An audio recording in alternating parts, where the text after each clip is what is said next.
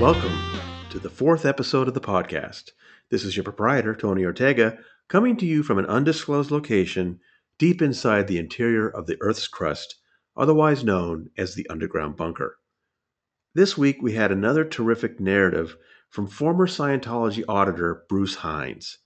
We've had several really well written pieces from him, and this time he took us into Scientology's secretive international headquarters, its base, and its tyrannical leader, David Miscavige.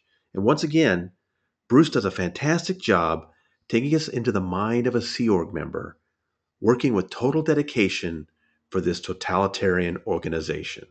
Uh, hey, Bruce, thank you so much for, for joining me. And once again, uh, you've given the Underground Bunker a fascinating narrative from your time in Scientology. This week, uh, we learned a lot about the difference between int and go, int base and gold base. And let me tell you, that's that's so helpful because I've always said that the overall place is int base, and I knew that gold referred to golden era production, but you helped uh, explain that the that it that road that bisects the place kind of helps define that, and the stuff north of the road where David Miscavige lived was the was more considered int, and the part that's south of the road, where the Cine Castle was, was more considered gold. Yeah, that's right. The uh, you know if you could drive by the place, there's a big sign that says Golden Era Productions, and I think that was sort of a uh, you know partly uh, public relations thing or the public the public facing like this base is where they make movies and the fact that that was where all of Scientology was managed from and controlled, that was sort of hidden. And the other thing, Bruce, of course, is it's so hierarchical, right? I mean, everything in, in Scientology is a pecking order, and you're aware of it all the time. You always know where you are in relation to other Scientologists, especially when you get busted. And that that was reinforced even with the way the place was laid out. Yeah, absolutely. And uh, so most of the time you spent on the north side or you were in base and and you only were busted down to gold for a couple of weeks, but it was so memorable, it's still vivid in your mind like 30 years later. Yeah. I mean, there were I mean, there's so many when I look back, just bizarre things that I went through in my 24 years in the Sea Org, or even before that, the six years when I wasn't in the Sea Org but was still a Scientologist. But um, yeah, those two weeks, it just like was one thing after another that was like, what? And then it was suddenly, it was just over. And there I was back on the RPF. But I think what, one of the things that you've done for us in these stories, not just this one, is you've given us such a good understanding of what it was like to be in that situation and see these hierarchies and these sort of impossible things that people were were asked to do. And um, I mean, you know, and also I, what I always enjoy about sp- talking with you and about your stories is, I mean, you're such a smart guy. I mean, you teach physics, right? I mean, this is, I know people sometimes struggle understanding how someone can be sucked into something like this, but I mean, you're a very intelligent person and and this was something that you had dedicated your life to yeah and I still struggle with that a bit because, well, I don't know. I was, I think I was always a little bit gullible about some things, but nonetheless, to get to- totally sucked in. Um, one thing that's sort of interesting to me is that, okay, yeah, I have some intelligence. I don't think I'm the smartest guy in the world, but yes, I am do research in physics and teach it and stuff. Um, but that intelligence, that ability to uh, sort of put together facts and be logical. That was one reason why I was sort of a technical expert or considered so while I was in, because I could look at the internal writings and the internal logic, forget how crazy it is when you look at it from the outside, and put it all together and say, well, this is what should happen, or this is what's right, or this is what's wrong. Um, my, in my experience, so many of those people at the int base were really smart people. You know, like you mentioned, Marc Headley. Obviously, he's a very capable guy. He's um, and he was in, and he totally bought it. And uh, when once we realize we don't want to be there anymore, we're out pretty quick. But um, that whole intelligence thing, I, I sort of have learned that intelligence doesn't isn't something that keeps you from falling for the the mind control. And Scientology has a way, once you make that initial decision that there's something there that is good for your life and that you think might help the world, it's it, it's designed to kind of keep pushing you pushing you into that so that it gets harder and harder to then remember what it was like before you came up with that. Yeah, that's exactly right.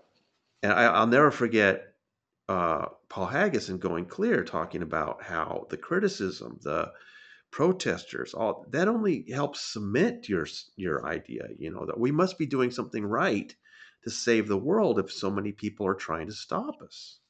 Oh yeah, that was definitely part of the. Um, it's a really good way to put it, but that was part of the whole indoctrination, the whole ideology, was that there are people, particularly media, governments, um, intelligence agencies, and obviously psychiatry and psychology that want they're dedicated to Scientology failing, because the argument is that if Scientology succeeds, all those people will lose their support and livelihood. And so they have to keep Scientology down. So you expect these uh, the criticisms and the protests and the you know the family members who don't agree with what you're doing. It's it's all built into it. So here you were, you you you dedicated your life to it, but you were being punished for a while, and and that's when you met this Wiebke Hansen, right. woman from Germany who was also in the RPF with you, the, the Scientology prison program. And, and, one thing I wanted to ask you about on that was the two of you ended up getting out at the same time and going to gold. Um, and then you mentioned that she, once they kind of let her out of there, they realized they had to treat her carefully. And the reason you gave was it because Germany was actually making, you know, the orgs that had been under her in Germany had been actually doing very well and making a lot of money. But I, I, I wanted to ask you, wasn't there the wasn't this also the period when Germany was cracking down on Scientology and the U.S. government got involved, and basically Germany was one big PR flap? Yeah, uh, yes, I think the more um, you know, I think what happened with Wiebke is a lot of what started the whole government crackdown in Germany. Ah. I mean, I hadn't heard about it prior to that. And then um, it was actually in Hamburg where Wiebke was head of the organization there, where this uh, government group was set up. And um, they started investigating.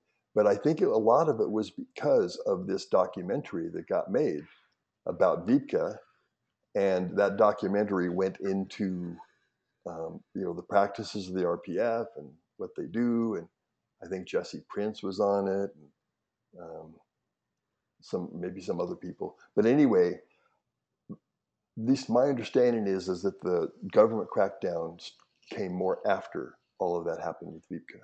And that's the famous flyovers, right? That it was exactly. the German crew that was flying over in base and was causing so much trouble then. Yes, exactly. That's a famous incident. Uh, the other the other thing that struck me from this week's piece is um, uh, so you described uh, getting out of the RPF with Wiebke, and you both went to Gold, and, and you got a job at Cine Castle where they make all these slick films for the for the church, and you were asked to refurbish some old lights. They they had, they were spending lavishly on the castle, which you can see to this day there, um, but they were for some reason trying to save some money refurbishing some old lights. And of course, lighting is very important in, when you're making films. And when you were sandblasting some some of these things, David Miscavige happened to walk by. And I love the way you've portrayed you've portrayed this now in several of your pieces, how terrorizing it could be if David Miscavige happened to walk by while you were working and took a look at what you were doing and he actually offered some advice about you should get finer sand or something and how how how how terrorizing that was because then it puts you in a quandary like oh I, I better do what he wants. Oh yeah, you know it's it's considered an order. Um, it I can't remember if he did it right then, but I know a lot of times someone would go around and including his sort of personal secretary who would either record the things he said or keep notes of what he said. And those things that he directed or suggested um, they were orders and they would be kept track of and you could talk to anybody on the base i bet you and say when you knew david miscavige was coming into your area or if he suddenly did how they felt about it or what their reaction was. And I guarantee you it would be similar to mine. Just sheer terror. yeah. Because you, Well- you get, it's such a whim. You could be in serious shit in two seconds. And but see, the other reason why I wanted to bring that up again is that, you know, the church today insists that David Miscavige is not the sort of day to day hands on guy. They claim he's this ecclesiastical leader, like he's the Pope or something of Scientology. And they want to try to counter this exam- this image of him as this terrorizing micromanager. But that's what you saw up close. Oh, there's there's no question. Everything that happened on that base and at Flag and probably many other places, they were directly as a result of his micromanagement. And do you think there's do you think there's any chance that today he's not a micromanager? I don't think there's any chance at all. Mhm. You know, I've wondered what what is what even happens at the Int base these days when he's not there. What do they do? Um, there used to be a whole organizational structure there. Command the Commodore's Messenger Organization International, and that included the Watchdog Committee, and there was the executive strata, and they were all there. We were all there in this one building called Del Sol, and that was what was supposed to manage it. And RTC was just supposed to be sort of a policing thing to make sure that they're doing it right. Um, but though you know those organizations, I don't know if they exist at all, or if they do, they don't do much because he took over managing everything. And and you say you were at Flag too and saw him there? Oh yeah, I mean, it was mainly. I mean, there were a couple times early on I didn't even really know who he was, like around the 1980, 81 time period. But then later, um, I would get sent. A lot of people in those upper orgs would get sent to Flag on a mission to try to correct something or deal with something, and sometimes he was there at the same time, and so I um, interacted with him there as well. And just for the folks that aren't completely up on their Scientology lingo, when we say flag, we're referring uh, to the uh, uh, spiritual mecca, they call it, in Clearwater, Florida. Uh, the base, the base, int base, gold base that we were talking about earlier is in, in California, about 90 miles east of Los Angeles. That's a secretive place that Dave lived for a long time. Flag is different because it's not just a Sea Org place and where upper level teachings is going on, but it's where public come. And there's no outer wall. I mean, you know, if Bruce, if you and I were in Clearwater right now, we could walk right down the middle, you know, right through Fort Harrison Avenue, right through the middle of the Flag land base. It's it's an mm. odd place. Yeah, we could. I guarantee you, though, some security guards would appear within That's true. about three minutes. That's true. It's an odd place because it's so important to Scientology, but it's kind of out in the open. Yes. and uh, and and and the public come there. It's not just the Sea Org, but the wealthy publics who come to get upper level auditing are there. And and David has decided apparently to switch the sort of main uh, central location, uh, well at least his location, from Int Base out to Flag. In recent years, Scientology's own publications have acknowledged it. What do you think it's like for him there now, based on what you saw with him there years ago. what it's like for the Sea Org members there. What it's like for the Sea Org members, what it's like for him, what it's like for the public. Now that Dave is apparently located, living either close, either on the base or close to it, and shows up on Friday night graduations. Yeah. Well, I'm sure the Sea Org members there get terrorized. I have no doubt. You know, sometimes, not in the view of the public. They have other buildings there where um, sort of the management type activities happen, um, besides the Fort Harrison Hotel. And for him, it's, you know, gosh, I can't really make sense of it. Part of it might be that um, since technology is has improved so much in the past 25 years, you know, he can he can do anything remotely. It's That's like true. working working from home, sort of. So Right. he can maybe just feels comfortable there. Um, for a while, he was living near Author Services in Hollywood, or he had Right. a place there. At least he would be there. Now he's Mhm. in Florida. Maybe, or maybe he likes the beaches. I don't know. Um, We did we did actually get a report uh, from a pretty good source. Never got it confirmed independently, but we got a decent report from a source that he was spotted jogging on the beach in Clearwater. really, So, so may but I but I think it would be tough on him. At least I mean I don't feel sorry for him, but I think it would be a little bit tough because uh, you know servers uh, he- he's got process servers looking for him, and and of course the media would like to spot him. So I don't I don't imagine he gets out much. yeah, that's true. Uh, You know, if he's jogging on the beach, he I'm sure there are people there with an eye out for process servers, for example, or for reporter. I mean, yeah, him, there must be. I, I- you know, I, again, I didn't get that confirmed. Pretty good source, um, and uh, so, but I think he does live there now, and um, I, I think you're right. I think those Sea Org members there are probably getting terrorized on a daily basis. Yeah, um, yeah, I'm sure. Another another key takeaway I took from your piece this week was your astonishment at seeing Marc Yager and Ray Mithoff sent to the RPF, and this was this was years before they ended up in the hole, uh, where, as far as we know, they're still to this day. But um, I mean, there was a time when these guys seemed like they were friends. All you know, David Miscavige and Mithoff and Yager and all these guys, right? Oh, definitely. Before uh, Marc Yager got in trouble, um, he would go up. You know, he was in a building called Del Sol. At this time, he was the commanding officer of CMO Int. I'm sorry for all the acronyms, I don't get around them. And then um, he would actually go up to either an office or something and play video games with Miscavige. And he, he and Miscavige and Yager came up through the ranks of the Commodore's messenger org. They were both started when they were really young, and they worked their way up, and they were, dealt with each other, they knew each other, and they were friends. Um, before he, Marc Yager, actually arrived to the RPF site out at Happy Valley, he there's this, you know, I don't know how well this is known, but he was put in this area which was referred to as the swamp.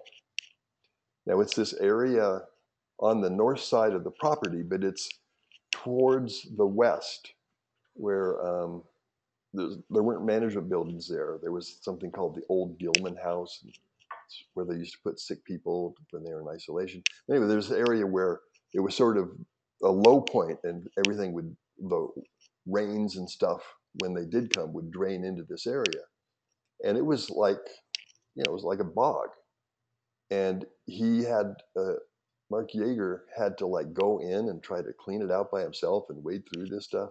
He was treated really, really meanly by Miscavige. It's funny, now I think about it, I haven't read that online about Marc Yager's ordeals in the swamp. And what? And they were playing a video game. What was, was this like a console, like a Donkey Kong, or was it like a?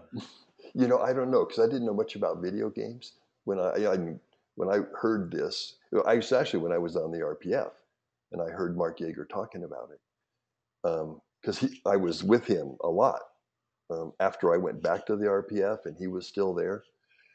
And I don't I don't know what kind. It could have been like, well, let's see, Pong was in the seventies. I was something much.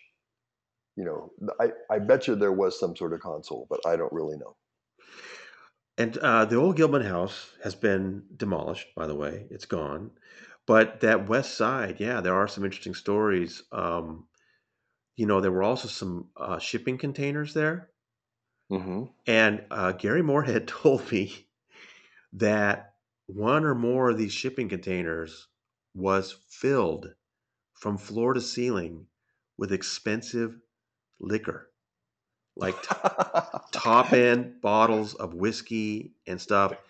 And he said that it was because Hubbard at some point had some kind of a policy or something about how, you know, Scientology, one of the things Scientology was looking forward to was for some kind of civilization collapse to happen. And then the world would be rebuilt uh, with Scientology. And so they took that seriously that there was going to be some kind of apocalypse. And Hubbard had said something about you need to have real goods to trade because paper money won't be worth anything. And so they had these shipping containers filled with the top end whiskeys and things uh, for that day. Uh, oh, God, that's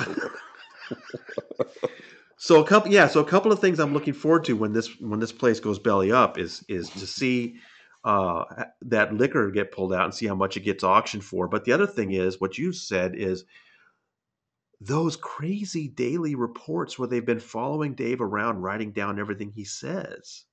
Yeah. God, that's just nuts. And there was this computer program. Um, it was an internal computer, like we had internal emails. They couldn't go out, but we could send like an email from to someone on another post.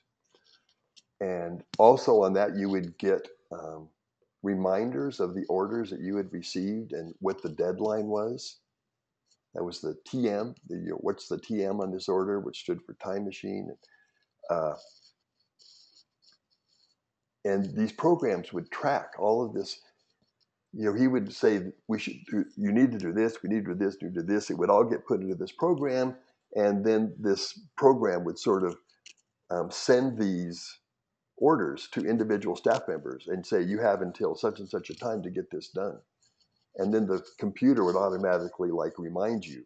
And if you didn't get it done on time, you'd get first you'd get an, a little chit, an ethics chit, which is just a note to your ethics file. And then you could get a knowledge report, and then you could get a court of ethics. And it would get hard, you know, the uh, consequences of not carrying out this order would get worse and worse. Uh, it was it was pretty crazy and uh, I remember well when you say that, I also think about the fact people often ask me, "Okay, Tony, these Sea Org workers work around the clock, 365 days a year for years. They don't see their family, but what do they do?" And and when you're mentioning that about the time machine keeping up on you and everything, I still get that idea. There was just so much pressure, um, and and so much terrorizing but it's still hard to describe what exactly were you doing. Mm-hmm. And that what do you what do you say when people ask you that? a lot of meaningless work, um, worrying about fake emergencies. Um, so it, it would depend on your post.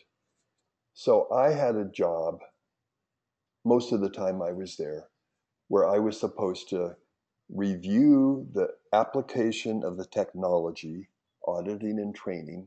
Technology refers when in Scientology, when you say technology, you mean auditing and training. And um, and I would get people's auditing records. I would get videos of sessions, and I would review these. And I would in I would find out what's wrong, and then I would send out correction orders. Um, so I would spend, you know, I might spend four hours straight going through, um, say, five folders that I'd gotten from um, Flag from Clearwater. And they were the folders of a public person, particularly if they were a wealthy public person, who had expressed dissatisfaction or weren't totally happy with what happened. And so I'd have to dig through these things. And, you know, each one is about two inches, three inches thick, and the whole pile might be a, foot, foot and a half high, and have to go through and look at all the records and say, oh, look at he asked the wrong question here, or the case supervisor ordered the wrong process here, or something. So that's how a lot of my time was spent. Or I'd be looking at a person auditing, and I would say, oh, his delivery of that command was not right, or he missed an instant read on the e meter. Um, that's what I would do. But someone who, say, worked in Cine, they would be, I'm like a, one day when this brief time when I was in Cine, we had to attach plugs to cables. And so, you know, you take them apart and you strip the wires and you put screw in the plugs, and there were a whole bunch of these to do. But it's stuff like that. Um, the set makers would, um, someone would make a whole plan, and they look like blueprints, and then you start building walls out of one by three wood, and you you put them all together, and then you put the skin on it, and it's it's a pretty elaborate process. But you know, everyone's busy doing something that is supposed to be their post. It's uh, it, look they, they they have some talented people there. They they some of these videos. I mean, what they're trying to convey is often kind of ridiculous, but the the the production values can be very high on some of these Scientology films. Yeah, they, they do. They they do know what they're doing, and they they make uh, good sets. The oh the, the guys in, in Cine that build the sets, they also build the sets for the international events. And I don't know if you, I don't know what they're like these days, but back in the olden days, there'd be a huge arch that would go over the stage, you know, like 20 feet off the floor with these big pillars that would hold it up. And there'd be all this ornate um, scrolls and wings and stuff that would be made. And I don't know. But anyway, they're talented. They know what they're doing and they have, they've had a lot of work at it and everything has to be okayed by Miscavige. Every step, right? Yep. Like here, here's, sir, here's the our proposed design for the next event. Uh, oh no, that sucks. Who came up with this? Okay, that person's going to ethics. I want another proposal on my desk by tomorrow at 9 a.m. or something like that. That's the kind of thing you would get. So the fact that whatever creative steps might have been taken ultimately what they end up with at the IS Gala always looks like a Nuremberg rally. That's on Miscavige, right? yeah, exactly. 100% a Nuremberg rally. That's funny.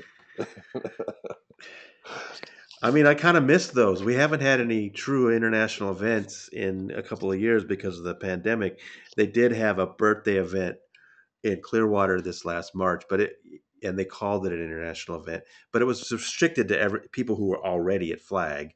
They weren't yeah. flying people in. They're still not. And I don't, I don't know what's going to happen with the IAS. Did you, as a Sea Org worker at the Int base, did you get a chance to actually attend some of these international events? Mm-hmm. Yeah. Um, well, the main one that we all had to attend was the 1993 announcement that the IRS had granted tax exemption. The war was, is over. The war yeah, is over. That was the biggest thing ever.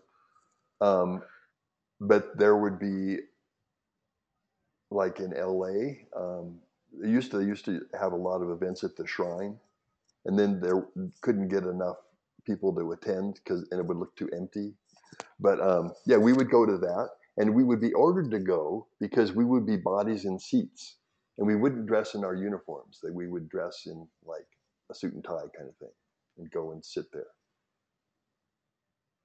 Yeah, that was that's an amazing one. Uh, October 1993, David Miscavige announced that the war with the IRS was over and that Scientology had basically gotten everything they wanted, tax exempt status for virtually all their organizations. No, no question. This was David to this day is David Miscavige's biggest accomplishment for the Church yeah. of Scientology. It makes it, you know, virtually impregnable even today. Yeah. There's something I think it's kind of funny. So the production of those events, you know, they have several cameras operating simultaneously, and um, you know they have music that goes with it, and there's actually a trailer, which is the control trailer, where you can switch from one camera to another, and that's what would go to the feed that was either being recorded, they would make videos of it, or sometimes that feed would be sent someplace for someone to watch remotely.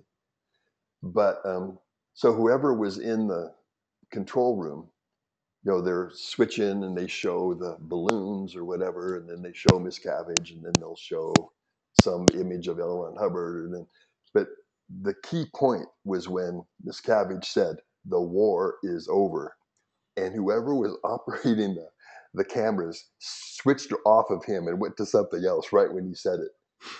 and I can't remember who that was. But if you look at the, uh, I looked at the video later, and it's true. You don't actually see him delivering that key line. And uh, whoever did it, I know they got in big trouble. they denied Cob his moment of victory. That's terrible. Yeah, exactly. Well, he's gotten his revenge because he makes them watch that over and over again every year. oh God! Because he knows it's his biggest victory. Yeah. But you know, uh, getting back to this thing about Yager and Mithoff again, what struck me about it was, I mean, I think Marc Headley told me at one time they were like bowling every week. They were I, like I, I could believe that. They were like buddies. Yeah. You know, so for from 1987, that's when I arrived to the base, until 1993, the three of them all worked up in RTC. Um, Ray Mithoff was called IG Tech. Marc Yager was IG Admin. And um, of course, David Miscavige was uh, COB. Marty Rathbun was IG Ethics. So those are the three main things of Scientology: there's ethics, tech, and admin. And then there was a guy who was just called the IG, Greg Wilhere. So those five guys, they were like the highest people. And from then until 1993, when the shit hit the fan about, I don't know, it was like poor tech delivery at Flag or something. You know, those guys were up there for those six years. And I, I'm sure they did stuff like that. But systematically, over the years between the mid 90s and the early 2000s, Miscavige, I guess, just became so paranoid, even his closest friends he began to suspect. Yeah, that's exactly right. It's some he, sort of weird sociopathic something or another. He couldn't trust anybody. Yeah. Or not even his own wife. Right. How, what kind of interactions did you have with Shelly? Oh, I had a few. Um, she was you know, she could act like a hard bitch, but she was actually pretty nice. Um, okay, here's a really weird one. Some of the stuff. So I am, um, this was during a time period, probably 1994. And I was in Los Angeles a lot. And most people didn't get the freedom I had, where I would go drive around Los Angeles and audit some of these high profile people. Anyway, during that time, um, there was a woman who was a, a, staff member in OSA, and she had a brain aneurysm, and she died. Like oh, she came into work one day and um, with a cup of coffee and set it down and sat down in her chair and then just keeled over. Yikes! So it was a pretty bad um, aneurysm that burst in her brain she but she didn't die instantly. They took her to the hospital, and um, she was on life support. Um, her husband, oh God, what was his name? He was a well-known guy. Oh, maybe it'll come to me. He was also in OSA and, and a big PR guy. Uh, OSA, Office of Special Affairs. Um, and so he basically had to decide whether to pull the plug on her. Now, I was there as her quote unquote minister. And so I'm there at the hospital, and he's there, and um, he thinks about it. And they had determined that she was totally brain dead. She could still breathe, and her heart was still beating, you know, because of the life support. And so finally, he had to make the decision that they were he was going to take her off life support. And so I, as her minister, had to be there uh, in the room while they did this. It's the most bizarre thing I've ever done. And so th- this doctor came in, and so he just sort of like literally pulls plugs out of the wall, and he walks out, and then I'm there with this woman, and I watched her slowly, like the breathing didn't stop instantly, and like it went on for a few minutes. It was just really strange until finally, you know, she was like pronounced officially dead. Okay, so I do that. Um, then the next day or so, I get contacted by Shelly. And she wants to know, like, okay, so what happened there and what was going on? And the reason is is that when somebody, a Sea Org member, would die, sometimes they would uh, publish a little memorial about them. They would write about the person and what they did, and it would come out and it would get sent around to all Sea Org members. And um, or you know particularly areas where that person had been and that that knew her. And so this is a little embarrassing but uh, i'll say it anyway. And so i said well you know I, I kept in communication with her as she was leaving her body because you know if you're ot you say you can do this. And and you sort of imagine that you are actually communicating with someone but i don't think you really are but um and so I said, well, she was, she felt very uh, upset, you know, like she'd let the team down and she was leaving, and it, but she was going to be back. She was going to come and she was going to get another body and then be in this Org again in her next lifetime. And so anyway, I said stuff like that to Shelly, and um, she was going, oh, okay, yeah, okay, and she was really nice about it. And at one point, I said, like, well, you know, I don't really know um, if I'm being accurate here, but this is sort of what I think. And so she sent me for correction. It's called a cramming order. She sent me a, to cramming. That's when you go in and you have to restudy materials that you should know. Um, it's an official order you get, and you have to go do this to the cramming officer. Um, anyway, and so she said uh, she was correcting me on the fact of some of these things that have been written about how, you know, you spirits are, you know, they're Satan's and that you can communicate with them or something. I don't know. But um, anyway, that was one interaction I had. She actually called me on the phone and I told her this stuff.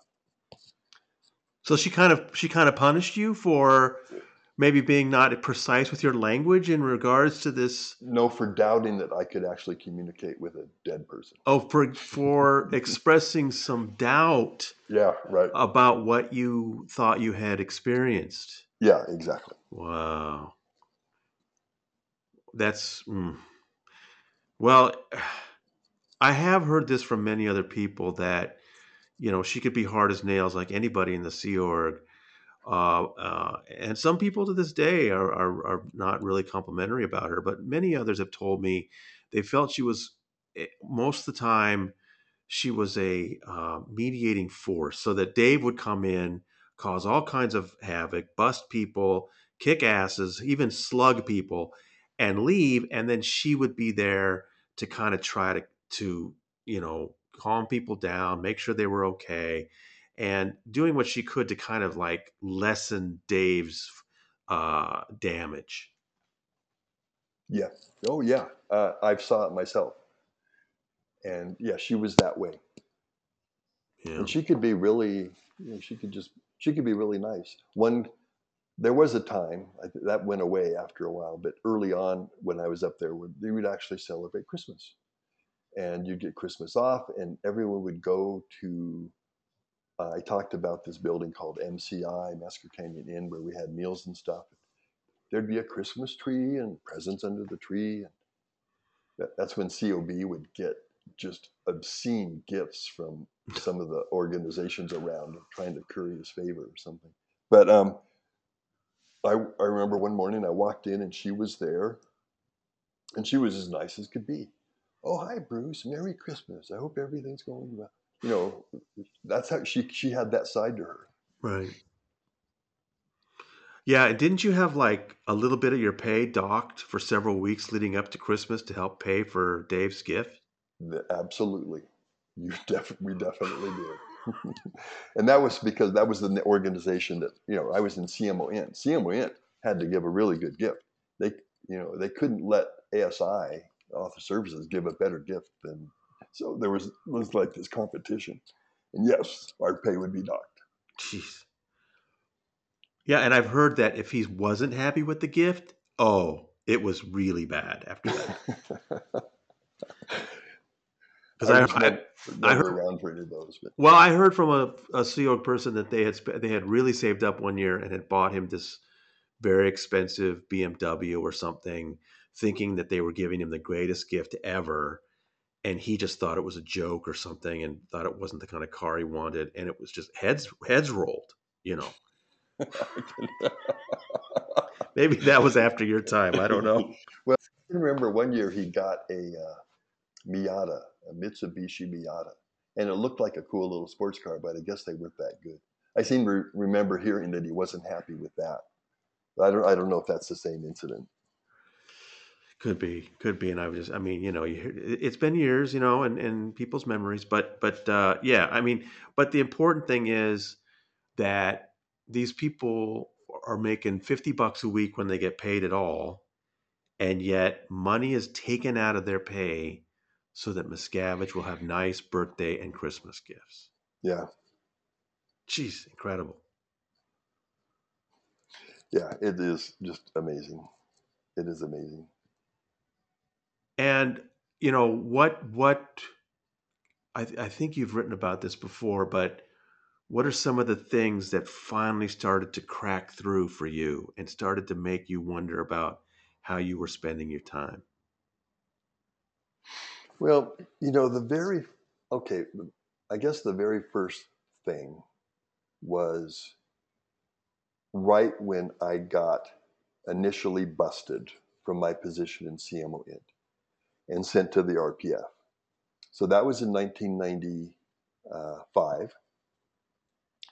And I've talked about this on uh, Nightline and stuff, um, where that was when he, Miscavige came in and he hit me. I know he, he hit other people way worse, but he did hit me, and I got in trouble. And then um, I was put at that particular time. The RPF didn't exist out at Happy Valley yet, so I, I was put with some other people who were also in trouble at the far west end of the property. So it was probably close to where those um, shipping containers were that Gary Morehead was talking about. Um, and so when I'm there, I'm like, I okay, this is just horrible. I want out. And I looked to, for ways I could escape. I was going to try to run down the road or something. And of course, you're in surrounded by a barbed wire fence, and there's motion sensors on it. And I was trying to picture how I could still maybe, you know, climb up on something and jump over to a pole. Anyway, I was just trying to figure out how I might be able to do that. So that was probably the very first time when I thought, hmm, this place is crazy. But then, it, interestingly, as as you go through the paces of the handling, quote unquote, you're getting, you start to sort of calm down and, s- and start to toe the line again.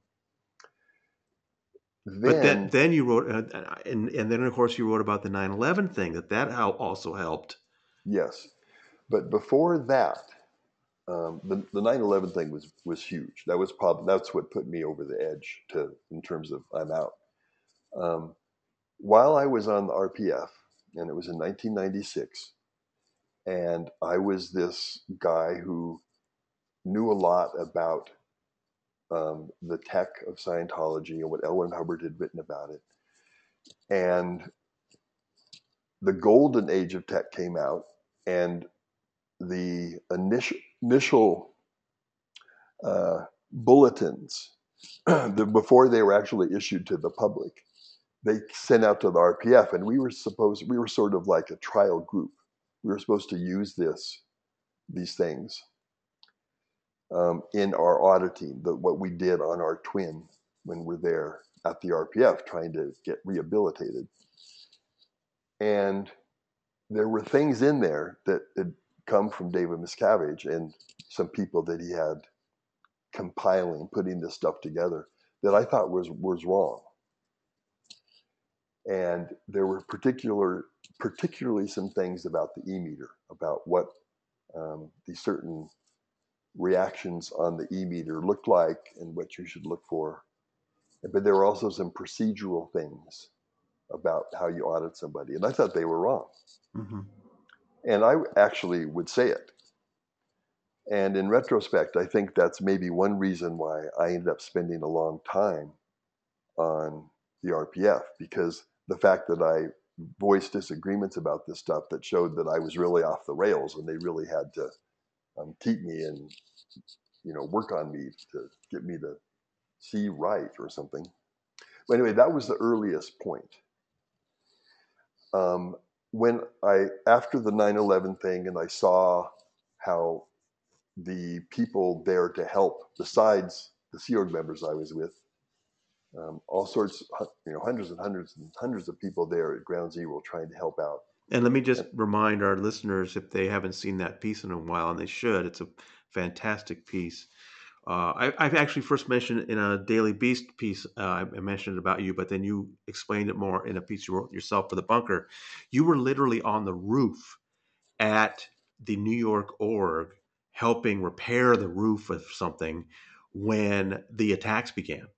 and, and that suddenly all hell had broken loose and uh, you then later that day or the next day found yourself down at ground zero trying to help out with the first responders uh, scientology and scientology was crowing about it the fact that we're making a difference we're helping but your reaction was that well, one i thought one of the most interesting reactions you had was you saw that actually the people you were watching were providing real help to each other.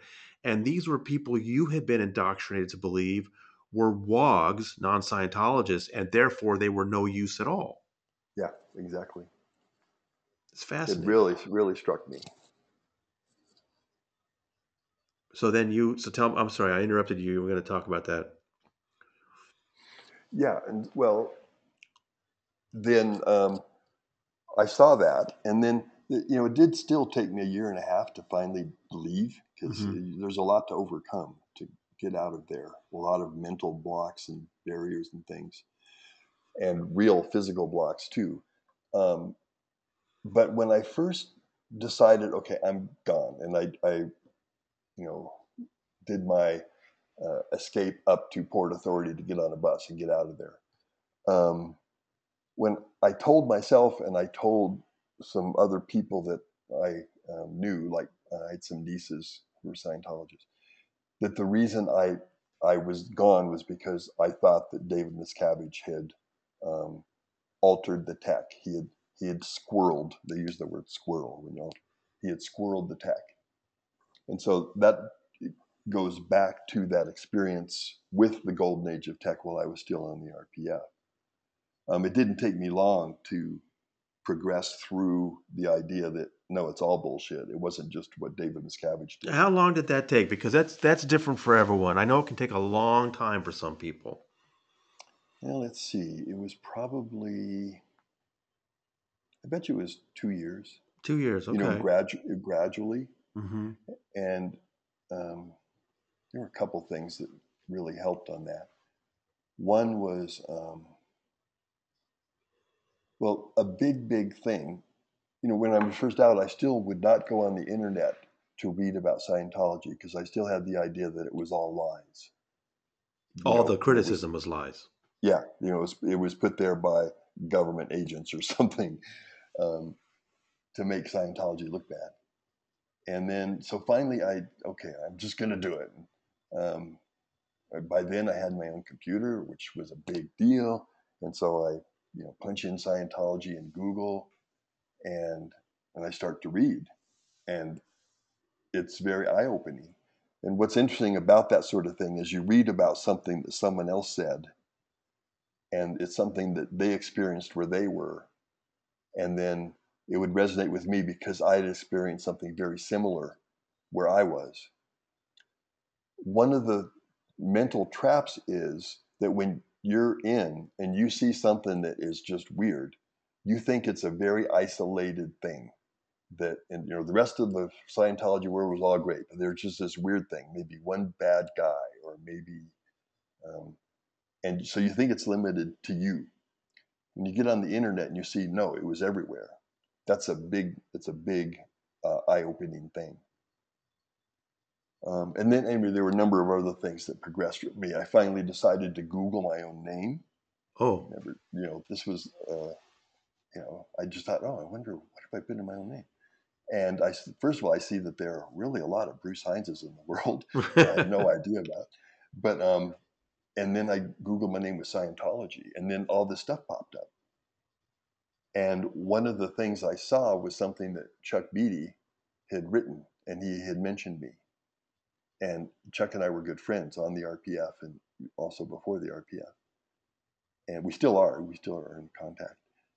And I talked, talk, I ended up calling him, and he told me that um, about several other people who had gotten on and had posted things on the RPF or had talked to, talked to media and that there wasn't any um, backlash from the church. And that's one of the big fears. You think they're going to come after you if you say anything. Anyway, it wasn't long after that where I agreed to talk to a guy from the Washington Post named Richard Leiby. Richard Leiby, one of the best. And um, he was doing an article about the the uh, the weird vaults with all out in New Mexico. And, right and I knew something about it because I'd been to um, the one uh, Rim of the World, or I can't think of the name. of Twin. Peaks. One, You've been up there, really? Oh yeah, I didn't was know that. The, I was actually in the vault. Um, I actually went and visited for a couple days. When I went there as a technical expert to see if they were doing the auditing and training of their staff. Oh wow. Um, but anyway, so because of that, Richard Leiby talked to me, and then he is, he did this um, this article, and my name was in it, and Chuck Beatty's name was in it. That, so that was the first time. And when you make that step, you you know when I did that, oh, I have now spoken to the media um, critically of Scientology. That's like the biggest suppressive act you can do. And uh, so anyway, I was knew I was totally out um, at that point, like 100%. And have they tried to harass you very much? No, um, not. They haven't. Um, I, I've wondered about that. Um, you know, they, they put up a website about me and they say all these things that aren't true. But um, other than that, not really. And my conclusion is, is they just don't have the manpower anymore. They've lost so many people they they cannot um, muster the people to try to do something. I agree with you. I think they tend to save what resources they have to aim at certain targets. Yeah. Uh, Ron Miscavige was just, you know, absorbing so much of that for several years. And of course, Mike and Leah. Um, yeah. But that's good. I'm glad they're not messing with you because you've been an invaluable source. Yeah, I, am glad too. And um, there was one thing my my I've mentioned talked to my wife about this and early on um, people like when people would want to interview me because I audited Nicole Kim, Kidman right. and I had done this and so that was you know these were where people that were interested in the celebrities than about Scientology always but I said early on like okay I was an auditor and I was told things in confidence in those sessions and just because those people trusted me, I am not going to tell people what they told me in those sessions. And um, so my wife thinks like, well, they knew you weren't going to really give anything that could be damaging. You know, I could talk about life at Int or whatever, but that wasn't really new news for any, for anything. So the fact that you are actually still observing the auditor's code years after you left um, not only speaks to your credibility, because even if it was all garbage, even if they abused you, uh, Nicole Kidman spoke to you in confidence, and uh, you you are still honoring that. Yeah, and it's not so much. It is you know there is something about that in the auditor's code, but it's more my own personal integrity about if someone tells me something and they're you know they think I'm trusted, and you know I'm not going to go blab to someone else about it. I'm I, I'm not going to. Well, look, you've you've proven to be a man of integrity, and uh, Scientology isn't. I mean, Scientology lies about itself. It lies about us, um, and uh, this is one of the reasons why I've uh, enjoyed speaking with you, and and I'm so grateful for the pieces you've written. Is we not only not only do you produce a incredible description of what happened there, you have such interesting insights about the mindset there. You know, you've talked about how they broke they just broke you down. You know, I mean, somebody that the, the very way of thinking inside Scientology is something they have control over. Yeah, it's true. Well, listen, Bruce, thank you so much. I really appreciate it. And uh, I hope you keep writing for us because you've just done some absolutely terrific pieces for the bunker, and I know our readers appreciate it. Well, thank you so much. It's my pleasure to be able to spend this time talking with you. And I do have these things that I plan to write about, they sort of come to me. It's therapeutic for me. It helps me to connect dots, put things together when I sit down and try to put it on paper. So there will be some things. I'm not sure exactly when, but some sometime soon. We look forward to it. All right, Bruce. Thank you very much. Thank you.